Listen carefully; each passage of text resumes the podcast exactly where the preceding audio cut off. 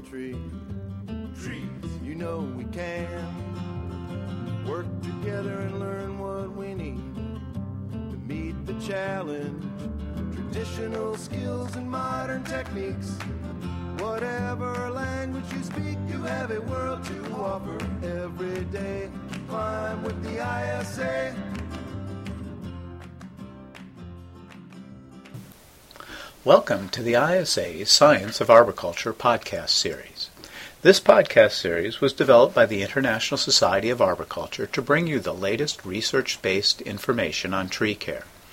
If you have a favorite arboricultural topic that you would like to learn more about, please feel free to contact Luana Vargas, the producer of this series at the ISA office in Champaign, Illinois, or me, Tom Smiley, the host of this series at the Bartlett Tree Research Laboratory.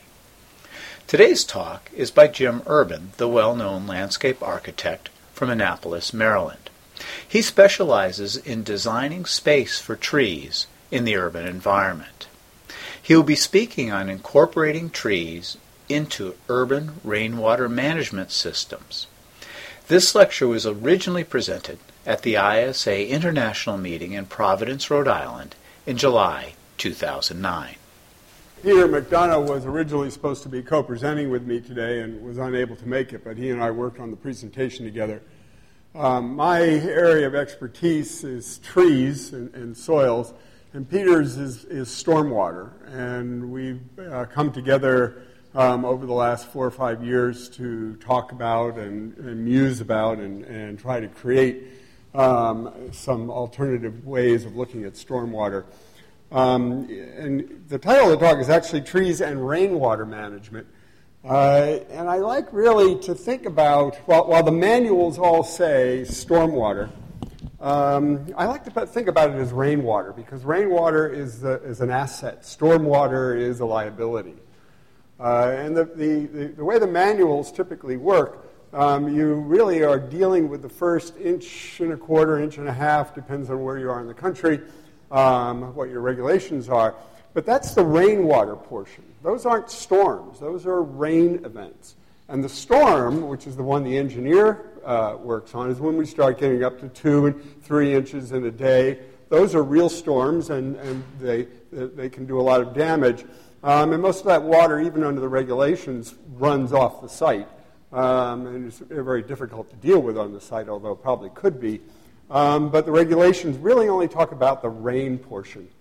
Um, so my philosophy has been let up the designers of trees and soils and landscapes, the landscape architects, work with the rain portion and give the storm portion to the engineer.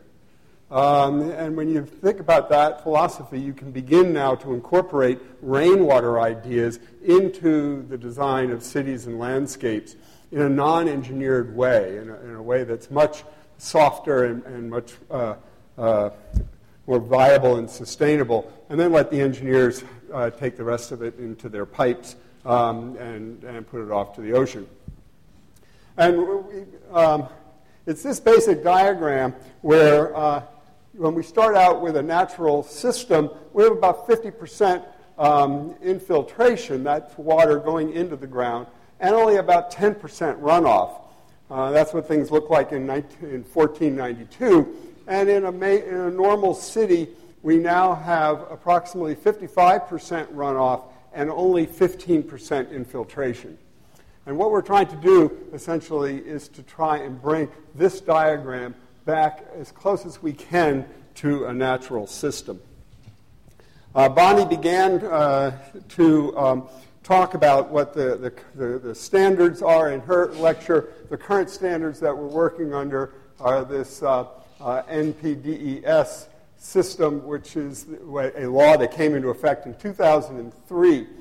Um, and what that did was moved us, she talked about the point uh, sources, moved us to non point sources and dramatically decreased the size system that needed to be incorporated under the law. So now the new law from 2003 is looking at towns of 10,000 people, which is a pretty small um, uh, area, um, or an urbanized area of 50,000 uh, people, the whole metropolitan area.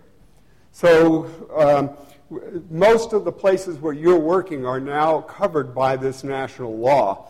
Um, and we think that you can use this law to your advantage to sell concepts for better trees.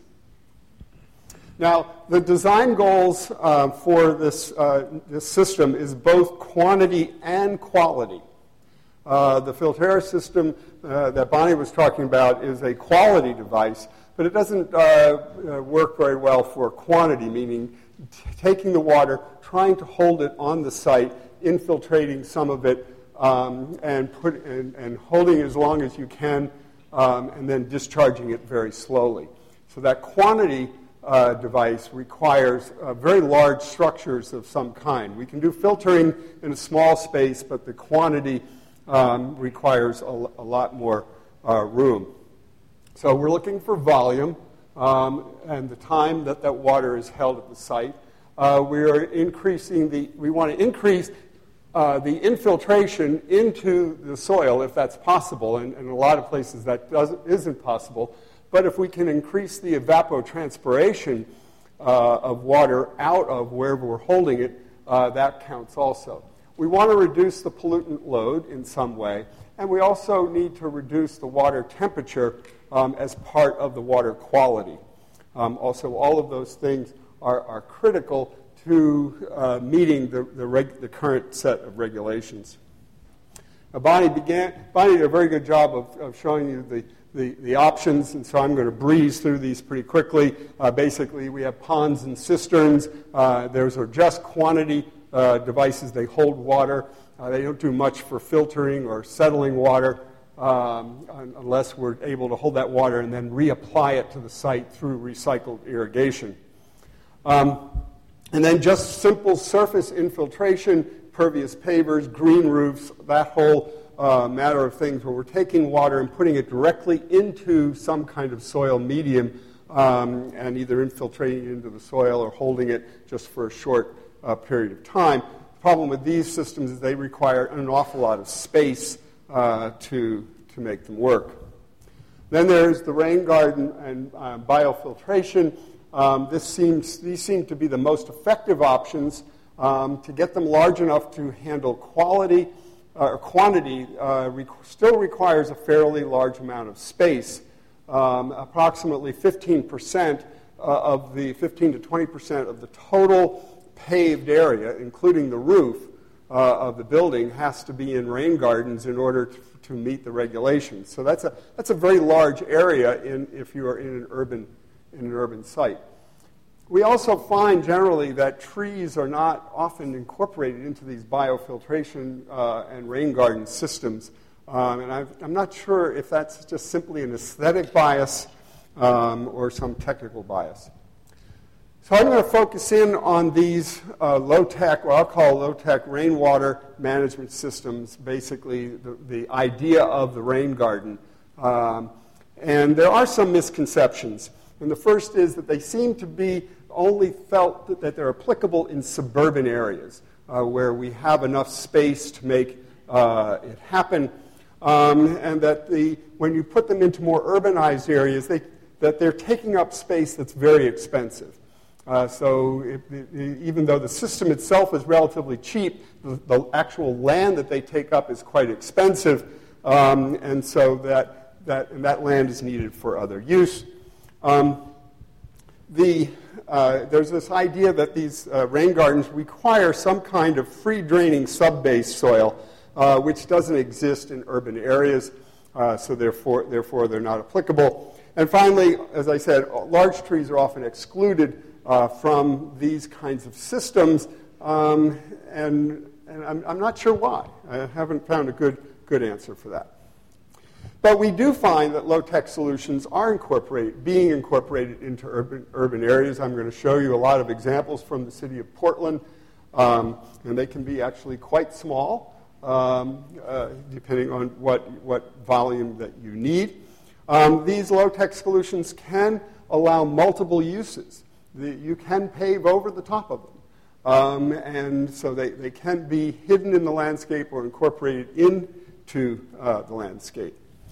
Um, this idea of trees, if you go into the literature on, on natural wetlands, you'll find that forested wetlands are the most efficient wetlands for evapotranspiration, filtering, uh, cleaning water. These are our best wetlands, our forested wetlands, and the trees grow just fine in them.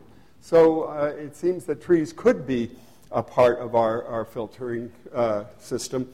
There's also an idea that the, the filtering medium in these systems has to be a very high flow rate sand. Um, but yet, most, when we look at natural forested wetlands, they're usually in fine grained, silty, or clay soil um, environments. Um, which, uh, you know, so how does, how does that jibe with the, the engineering science uh, that we're finding? So, we would like to essentially think about trees as a stormwater utility. And I think that the important word here is utility.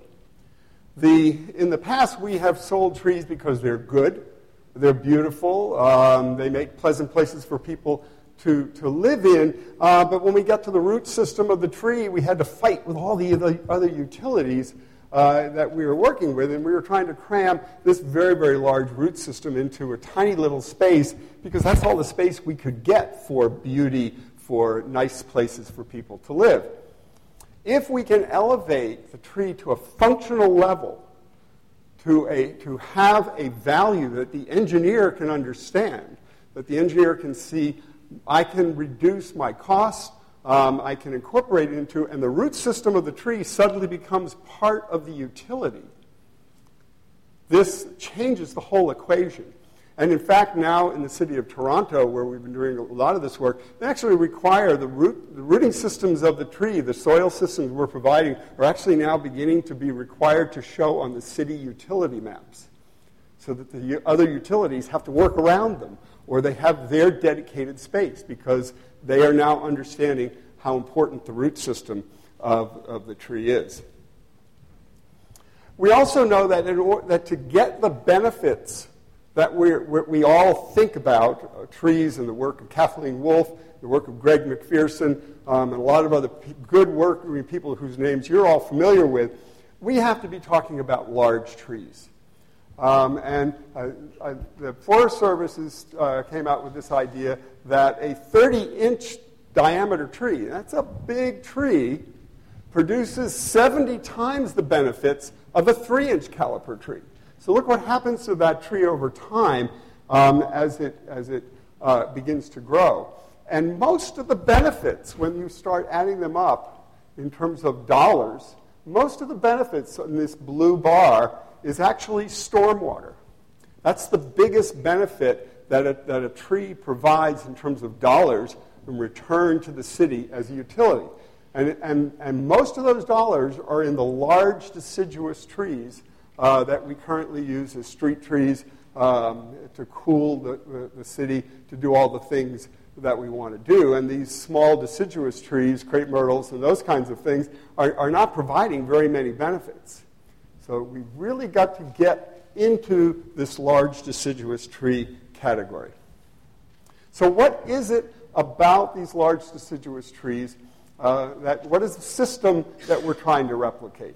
And most critically is this large canopy, where, where the canopy itself is absorbing the first tenth of an inch of, of the rain. Well, if you only have to absorb an, an inch to meet the regulations, you got 10% free in the canopy.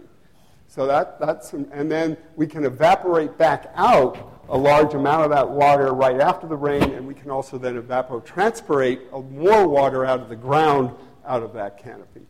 We know we have to have a very large horizontal root system. We've got water has to go down, water has to come up. We have to get air in and out of, of the, the soil. We're trying for very limited um, uh, runoff, and we have to have good porosity and pore space um, in the soil to make all this work.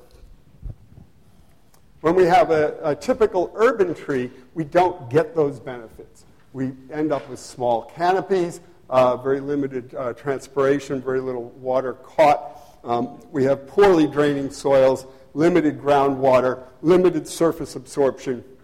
So it's no wonder the engineer will look at you as if you've stepped off uh, the wrong side of the planet here when you tell them that this tree is going to become a stormwater utility. Now, in order to really understand how these things work, you've got to go back um, to a little bit of soils. And I, I, should say that I'm not expecting that you, you as, as arborists are going to be able to come out of this meeting being able to design these systems.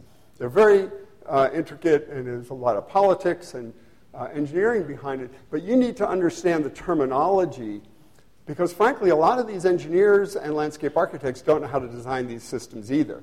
Um, and somewhere I saw a report that 80% of rain gardens failed uh, for various reasons. So, so the design work has still got a long way to go to catch up. But you, if you understand the terminology, you can walk into a meeting if you're, if you're being a proponent for these systems um, and begin to have to level the playing field simply because you understand the language. So the first thing you need to understand is how does water move into and out of the soil? And we know that in a sandy soil, uh, water moves through very, very rapidly. But in a loam soil, water moves through almost as rapidly. There's some big advantages to loam soil, and I'm going to be making a case to move from here over further down the road into the loam side of the equation, trying to move away from the sandy side. And the clay soils, you know, move water in very, very slowly. But this clay soil that's here is ground up clay. So it's very fine clay, but soil in the natural environment doesn't look like this. It's got structure and natural pore space and things that are happening, and clay soils can be very rapid draining.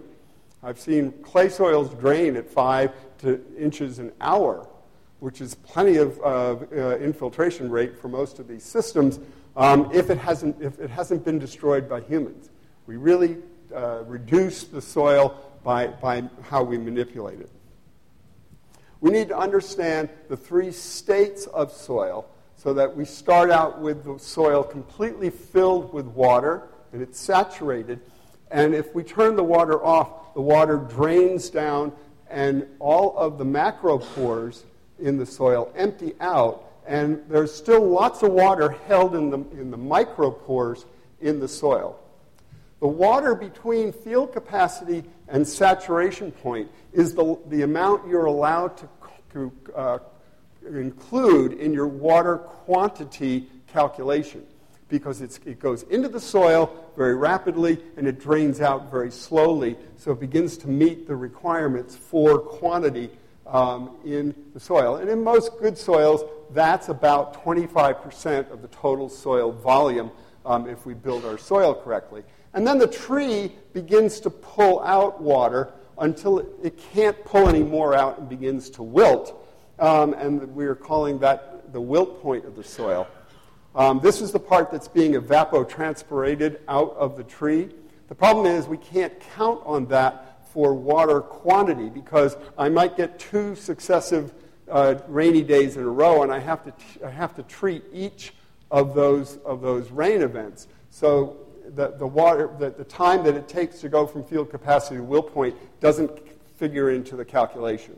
So I can't use that water.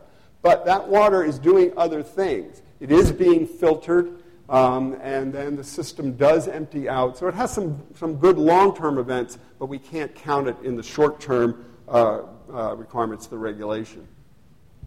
We also have to understand about soil interfaces that if I have a, a soil uh, that is coarse grained or even fine grained or heavily compacted with a loosely compacted uh, soil and, or a soil of a different porosity above it, that soil will tend to become completely saturated along the interface line before water will begin to discharge into the lower soil volume.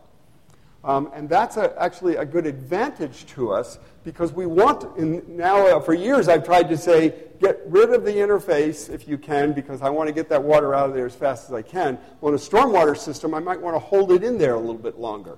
And it's that interface that's going to give us this extra time that, that we need to, to hold the water. We also have to uh, fully understand the difference between swamps and bogs. we must have this water pass through, and as it passes through, it brings with it a new supply of oxygen that oxygen, oxygenates the, the, the, water, the, the, soil and lets tree roots and the soil biology um, and all those good things that are happening actually happen. So a swamp, this is a, uh, the Atchafalaya swamp in, down in Mississippi, um, even though it looks like those trees are growing in standing water, uh, this, this little green stuff that's growing in the water, when we were out uh, t- getting a lecture actually in our canoes, it was a wonderful day, you could see the water flowing in that swamp with the, with the way the green material was moving. And that moving water was full of oxygen. And so that water was constantly being replaced with oxygenated water. It was aerobic. And those trees, the tupelos and the, and the bald cypress, grow in oxygenated water. Now, if I put them in a bog, a, a, place where I have trapped water and I use up all of the oxygen, I'm going to kill tupelos and I'm going to kill bald cypress. They need oxygen. They've just figured out a way of getting it out of the water. If I've got an anaerobic bog, there's very few plants that actually grow in a, in a bog. Many of them are, are plants that actually eat insects and get their carbon through other, other mechanisms. So they're a very interesting subset. But there aren't a lot, I don't think there are any trees that actually grow in bogs only, uh, uh, but plenty of trees that grow in swamps. So these rain gardens are, need to be like swamps. They cannot be bogs. Now, one of the, the, the things that, and actually this, this is actually a departure from Up by Roots, because I hadn't quite matured in my thinking uh, when I finished Up by Roots to get this far. Um, so this is kind of new stuff. And I'm realizing that we take soil and we dig it up, and it's unscreened, and it's got a lot of the soil peds. You can see all the soil peds that were originally in that soil still there in the pile. But when we try to make a landscape soil out of it, the industry puts it into this machine here and screens out all the nasty things, the rocks and the sticks and, and Coke bottles and other things to make this pile of soil it goes through screens of about that size, and all the peds are destroyed. And we have a soil that's self compacting, that, has a, well, if, that if I put it into these, these flow systems, it's going to have a flow rate of about a quarter of an inch an hour, an eighth of an inch an hour. It's just not going to move water through it. And that's why we say we can't use it. But I have sent samples out of these just by taking those clumps of soil, send them off to the same lab, and I'll get four and five inches of soil, uh, five, four to five inches an hour of infiltration in soils um, that are compacted to 80 and 85 percent. So the ped is actually acting as a, an aggregate in the soil, particularly in heavy clay soils or clay silty loam soils or clay loam soils or sandy clay loam soils. Those peds will be very strong and they'll hold together through a lot of handling as long as I don't screen them and put them in this kind of tumbling rotary machine that's break, designed to break all these things down. This is going to be a whole different attitude of, within the soil world, uh, one that's going to take us probably five to ten years to begin to get ingrained. So don't think you're, you're going to be able to just walk out of this room and, and tell the engineers to, oh, you can use a clay loam soil because that's what they're thinking of. And when you say, no, this is what I'm thinking of, everyone's going to say you're crazy. So just say, well, Jim Urban said so, and they go, well, who's he? So, okay. The next thing you've got to know is the difference between retention and detention. And being slightly dyslexic, I don't know why they picked, why they just couldn't have said, you know, permanent water and, and flow through water or something, but the, the, the scientists had to pick these two words that are only different by one letter. Um, but retention is the water goes into the system and doesn't leave the site. It, infil- it, it, it, it either percolates into the soil or evapotranspirates out. Where detention is the water moves in and is picked up by a subsurface drain system or an overflow or some way, and then goes off the site or into the storm drain or out to an outfall. Um, and we need to know whether we're talking retention or detention because depending on your local regulations, some local regulations, particularly, for example, in Florida, where they have very intense rain events um, and, and, they've got to really worry about the Everglades and other issues, they're requiring a lot more retention than, say, in my area, uh, where detention is all I need, um, and, I can, and I have a lot more flexibility within uh, the system. So, how much water are we talking about if we're, if we're making trees a utility? And this was kind of one of these serendipitous things that happen when I, when um, I, there are religious scientists who talk about science as the language of God, and the, the, the, the math of, of, of, the universe is actually you know, done by somebody. And when you get to this kind of of realization you can, you know, this is so mathematically perfect. You go, somebody had a hand in this somewhere. If I take the amount of, of soil that sits with to support a single tree, we've got good data on the soil volumes of trees, that is the same amount of soil that's needed to treat the stormwater that falls in that spot. That maybe our regulations, you know, are they're based on essentially trying to return to a forested ground uh, cover, a forested area. Um, that if I, if I can support the canopy of a, of a, large tree, I can support all the things that I need uh, for my, my stormwater. Now, that's for a really big storm, but the regulations are actually uh, less than that, so I've got a little more room. But if I'm uh, say, want a 1,000 cubic feet of soil, which is needed to support a 16 inch um, uh, caliper uh, tree, which some people think is a big tree. I no longer think that's a big tree. I want to grow a 30 inch caliper tree. I can get um, approximately, uh, what, what is it, uh, the number there? Uh, I, get, I get about 200 um, uh, cubic feet of, of water and 200 cubic feet of water is a very significant number if you're in the stormwater uh, world. Now, how much filtering can we expect out of this? And uh, uh, Bonnie um, uh, was talking about amount of uptake, but the regulations are actually talking about a percent of, of daily load, trying to pull the, the, the you know, to clean the, the water to get it down to certain numbers. Um, and the interesting thing happens is for some of these numbers, like the copper and lead and zinc, heavy metals, and this number all comes from uh, the Prince George's County uh, work of, of, Larry Coffman and other people. Most of it's happening in the upper uh, levels of the soil. That first 12 inches is doing most of the work uh, of the filtering. But when I talk about phosphorus and nitrogen, which are the two big problems in our water areas. Uh, phosphorus and nitrogen are, are, the two big pollutants we've got to get uh, dealing with. There's not a whole lot of happens up in the, the top 12 inches. The big heavy lift is down at the lower level. Um, so we've got, there's a big, big advantage to making deeper uh, soil volumes uh, that are draining out the bottom to pick up the, a larger, larger amount of the phosphorus and nitrogen uh, that, that is in the soil. Now, the other two things, the questions, uh, the two questions I always get is, well, there's all this oil coming off of the road. That's going to be killing the trees. And if you're in a northern climate, I've got all this salt that's coming off the, the, the highway, and it's going, and, and those are going to be killing the trees. Well, on the oil, um, there's pretty good data that, that says that the soil biology actually can process this oil. We're not talking about an oil spill. We're talking about the and, and this is actually some uh, gasoline that was leaking out of a, of a, truck that I happened to going directly into the stormwater. Um, you know, we're, not, we're never talking about oil loads like that.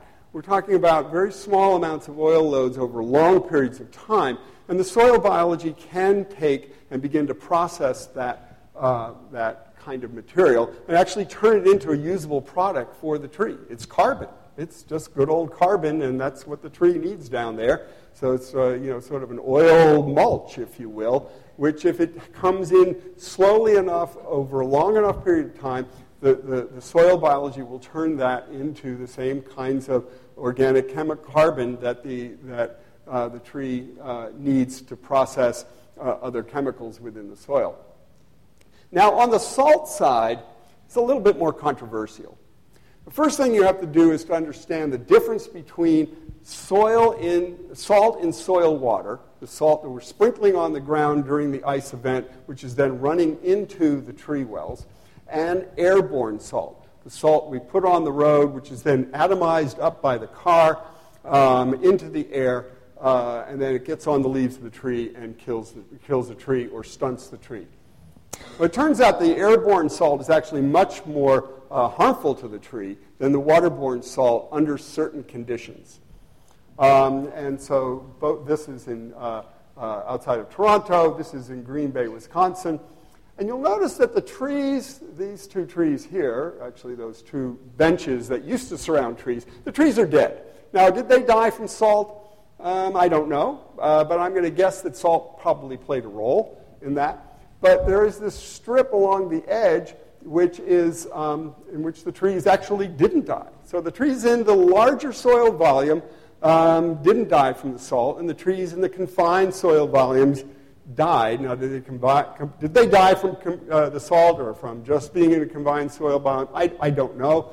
Um, but um, I'm working a lot in Toronto where they use a lot of salt. Um, and Richard Ubbens is an extremely good urban forester is making observations. So his observations are that trees in large soil volumes that have reasonable drainage out the bottom are not affected by waterborne salt.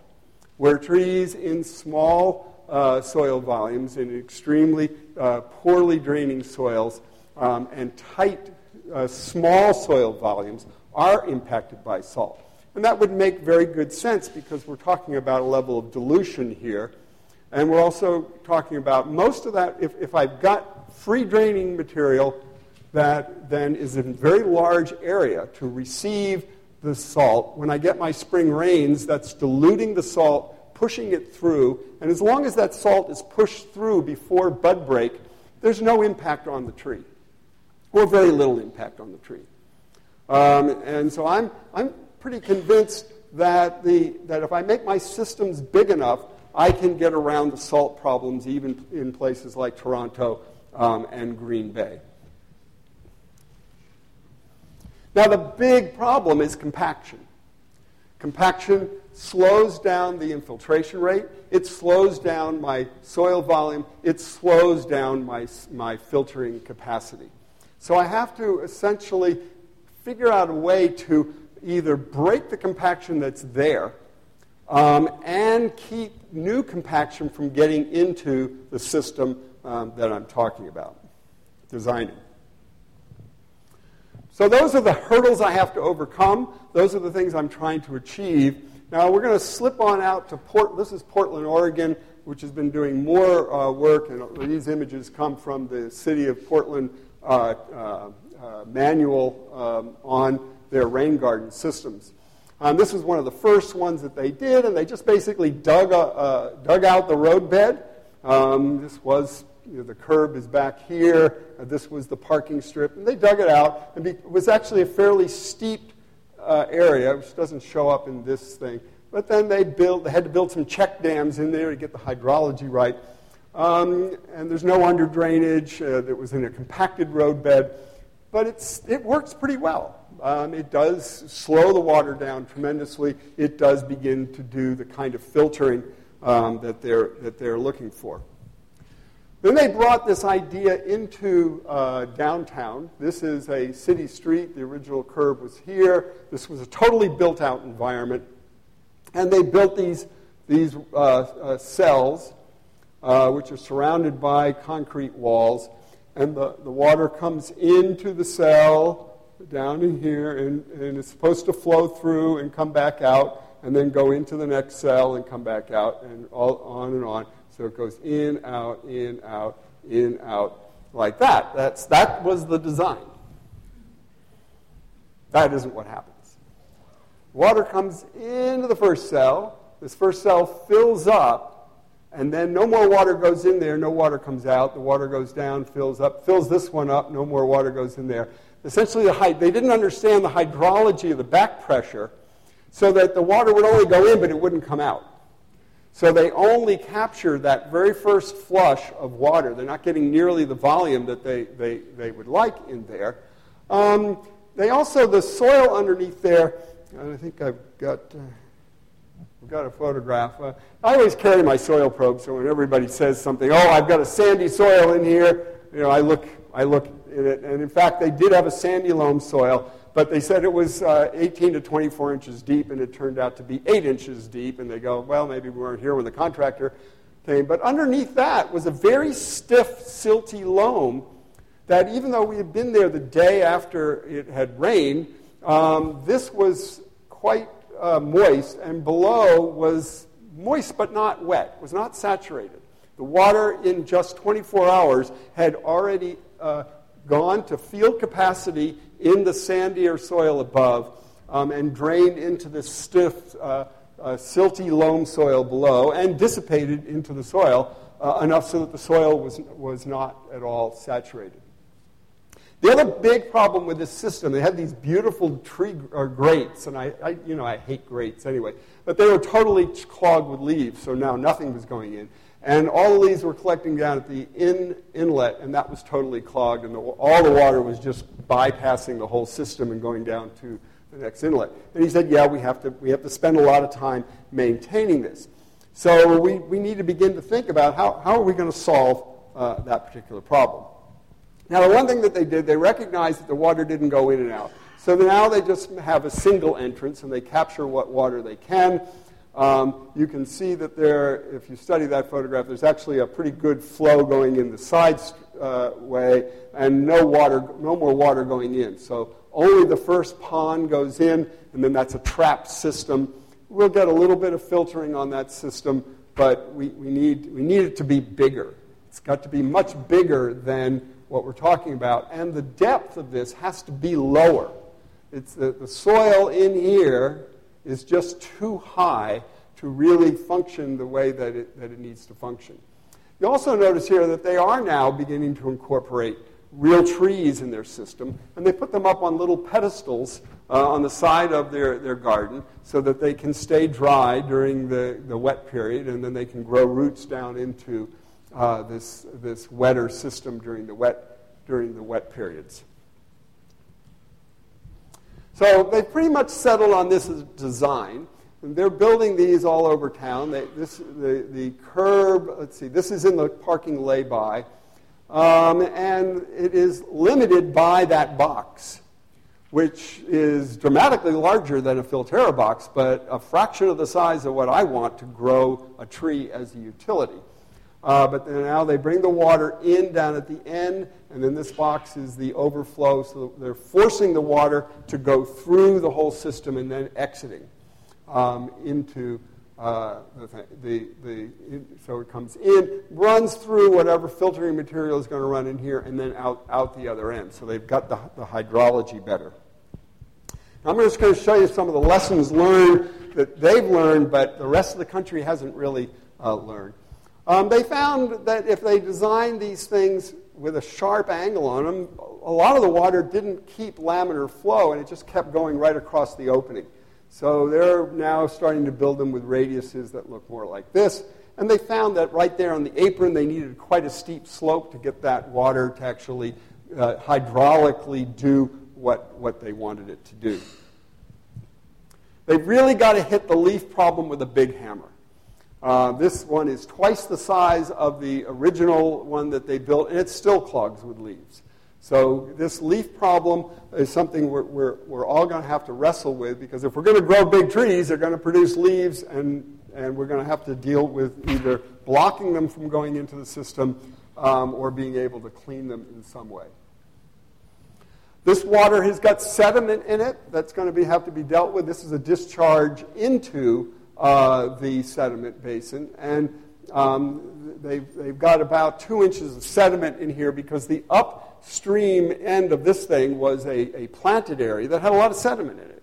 The paving areas don't seem to have that problem, but if you've got a lot of planted area upstream of your rain garden, you're going to probably have a lot of silt in there, and that's, that's going to build up, and, and so your system has to be designed for that. They found that generally they could, they're having a big trouble getting the pipe overflow rim set high enough.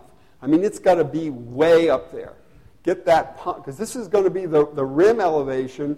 So that's, the, that, that's that ponding water that we're trying to collect and filter through the soil. By having the rim down here, it, once it reaches that rim, it just goes into the pipe and it's gone. It doesn't go through the system. So even though they've got a very, very large uh, a reasonably large volume here for collecting water, it didn't work because the, the, the rim was set too low. They built some really big systems, but then they discovered that they set, the engineer set the, the little basin. The engineer designed the basin so it would, would, would always let the water flow through. But uh, this is Tom Liptan, who helped with a lot of these. Um, and you know, he says it should be up here somewhere. Uh, in Germany, I found this really wonderful little um, adjustable check dam uh, that uh, Herbert der uh, built with the opening at the bottom, so it's self-cleaning. So that the that only it's a very small opening, and because it has to be small, he has to be able to control that he can't design it. So he goes out and he designs them all, and then he goes out on a really rainy day and sees how they're functioning, and he sets that opening to be just precisely, it's no calculation, he's just looking at how fast the water's flowing through, and then he bolts it shut. And, and, and, and it works. The hydrology on these things is really, really tight. We have to get the grades uh, correctly on the inflow. This is a, a rain garden in, in my town and no water actually ever goes in there because the grades on the side were not set to get enough water to flow in. In other times, I've seen too much water going in um, and, and overwhelming the system with too much water. So we have to get those things taken care of. So this is uh, the only one of these that I've actually designed and built. They're really tough to, to get right. Uh, we've got an acre of land, uh, all paved, going down into uh, that used to go into an inlet there and out into the Chesapeake Bay. Uh, we have a filtering uh, medium, but I wanted a tree there, and I wanted the tree in a different location. Um, so, how am I going to get this water to water that tree? So, what we did was we connected the filter over into the soil volume, and the soil volume is designed to support a really large tree.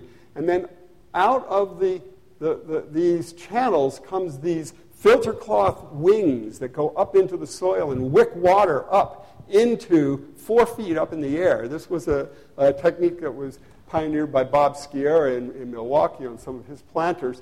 Um, and we're getting really nice growth on, on this, this tree.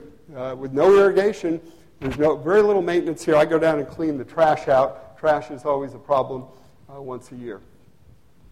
Now, how do I take this system put it into a, a very urban area um, where I don't have a lot of room and avoid uh, that.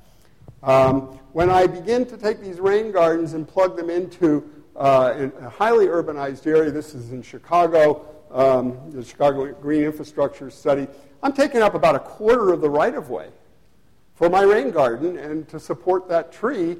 Uh, and I believe I need that much space, but you know, can I get that much right of way in an intense urban area? In Portland, you know, they barely got big enough pieces there. Um, so, and, and what my, my thought is that we need to build essentially compaction resistant landscapes so that I can have the soil, a very high efficient soil, functioning somehow and not being compacted by by the, by the cars above it, so that somehow this is all functioning um, under the pavement. So that I, I'm having something that's happening under the pavement that's beginning to replicate all of those functions that I showed you that the, the, the, the mature natural tree would be replicating, um, and doing that with some kind of suspended paving system, uh, suspended soil, uh, where, where, the paving is suspended over the, the soil, um, and this is where we get into this uh, an application for this Silva-Cell system um, that I developed um, or helped develop a number of years ago. So we're looking at a, a parking lot application where we could begin to have really large trees that can shade the parking lot, um, a, a system that can handle the st- storm water. And if, if I have a, a one and a half inch rainfall event on this parking lot, how much, how much do I need? It turns out that I need about, if I have my trees are spaced about 35 feet on center, um, or one uh, tree for every uh, three or four parking spaces, um, I need about 1,000 cubic feet of soil. Keeps coming back to that number, which I still think should be bigger, but that's sort of a threshold number uh, that I need to achieve.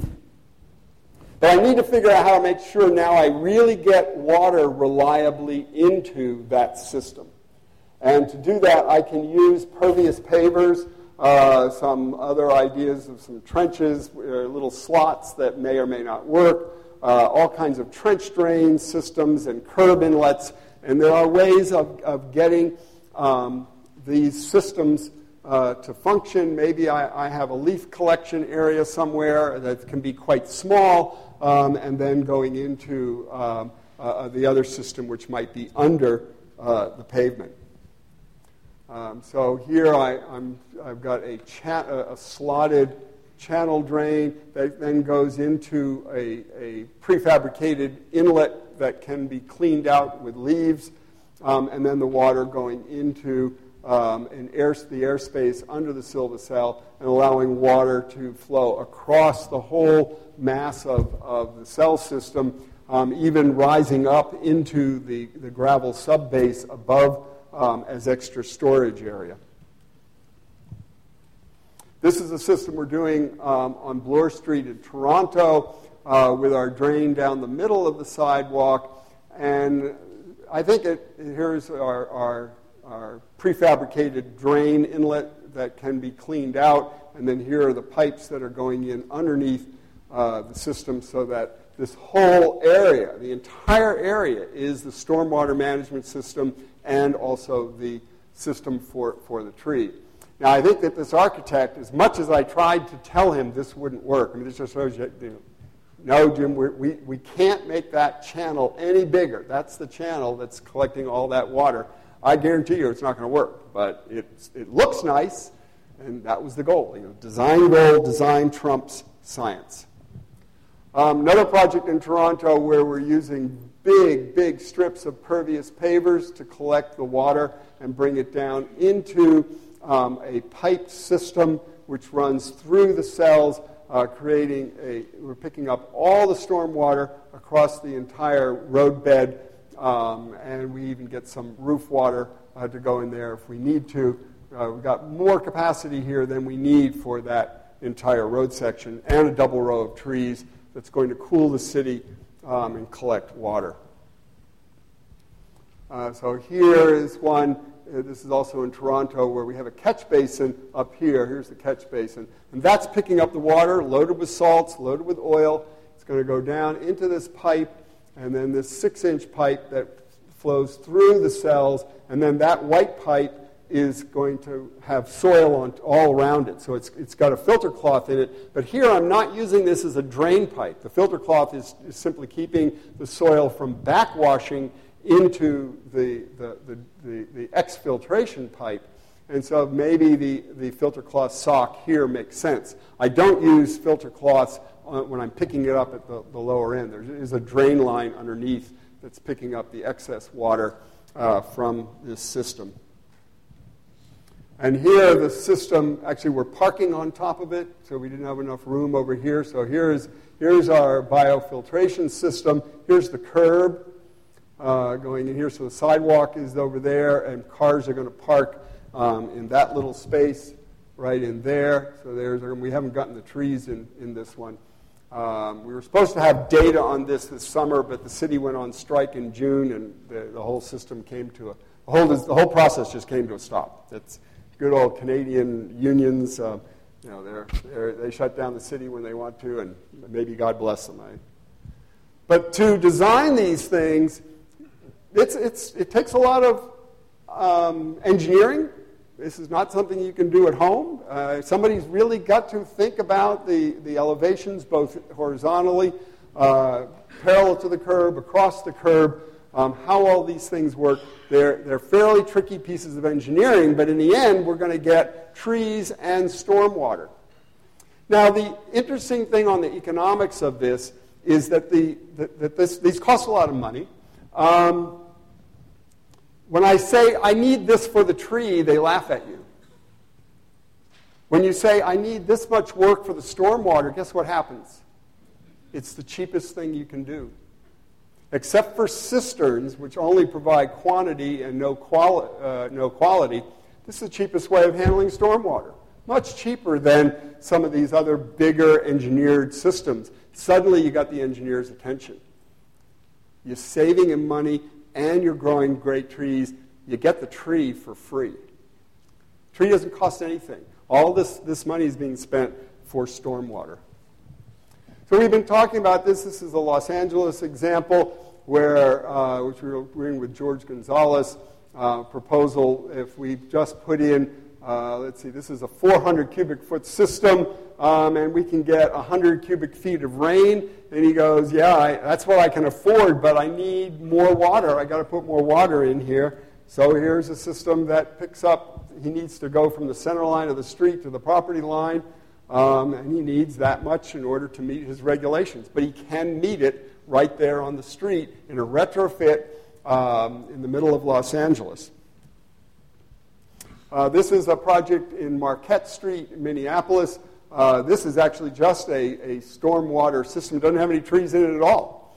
Um, the parts of it do, will get trees, but not in this section. Uh, but it was so efficient, they just built it as the, the, the primary uh, stormwater system, um, two layers. You can see the white, the, the, pipe in here is the exfiltration pipe going in. Looks very much like that previous system I showed you, um, but and, and here's the, the, paving on top. There are some trees that are going to grow in on the side of that, um, but it's but it's not a, a traditional streetscape. Um, and, and these are, we're finding these that even, um, this is a, a suburban strip uh, landscape. I mean, that's not a high dollar landscape. Uh, probably looks like a lot of um, main streets in a, in a, lot of small towns. Um, and here to pick up the, the, water, this is in Aurora, Washington, uh, we're picking up the curb water um, and the, the sidewalk water into a traditional rain garden on this side that picks up the water cleans out the leaves and, and the basic debris, and then that water is filtering down into increasing the soil volume so they can meet the regulations under the sidewalk. So they can get this sort of a hybrid system uh, to give them um, what they need. Um, and this is uh, that first example I showed you in False Creek, um, Vancouver, uh, where they built half the system and planted the trees. They're still building the building on the other side. They're going to build the second half after they finish uh, the building. So it, it's a modular system, very, very flexible.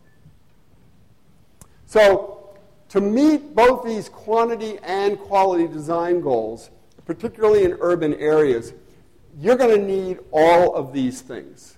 Not one of them is going to work for all applications. You're going to need ponds and cisterns because you need more volume than you can usually uh, get. Uh, green roofs, while they're horribly expensive, is the big area that, I mean, it's, it's the area where you've got a lot of surface area to treat. And in a new building, you know, green roof or pervious pavers might work. Uh, and then some kind of hybrids of biofiltration, uh, rain gardens um, with trees essentially doing its share uh, of the right of way. With all those together, we can return the, the urban environment back to a natural forest. We can give it the same, uh, for, you know, for, forget the, that little wimpy 1.5 inch rainstorm, which is the regulation. I want to go to 100%. I think the law eventually is going to get there. Uh, maybe it's going to get to 50% of 100%. Uh, right now it's at about 20% of 100%. It's going to go higher.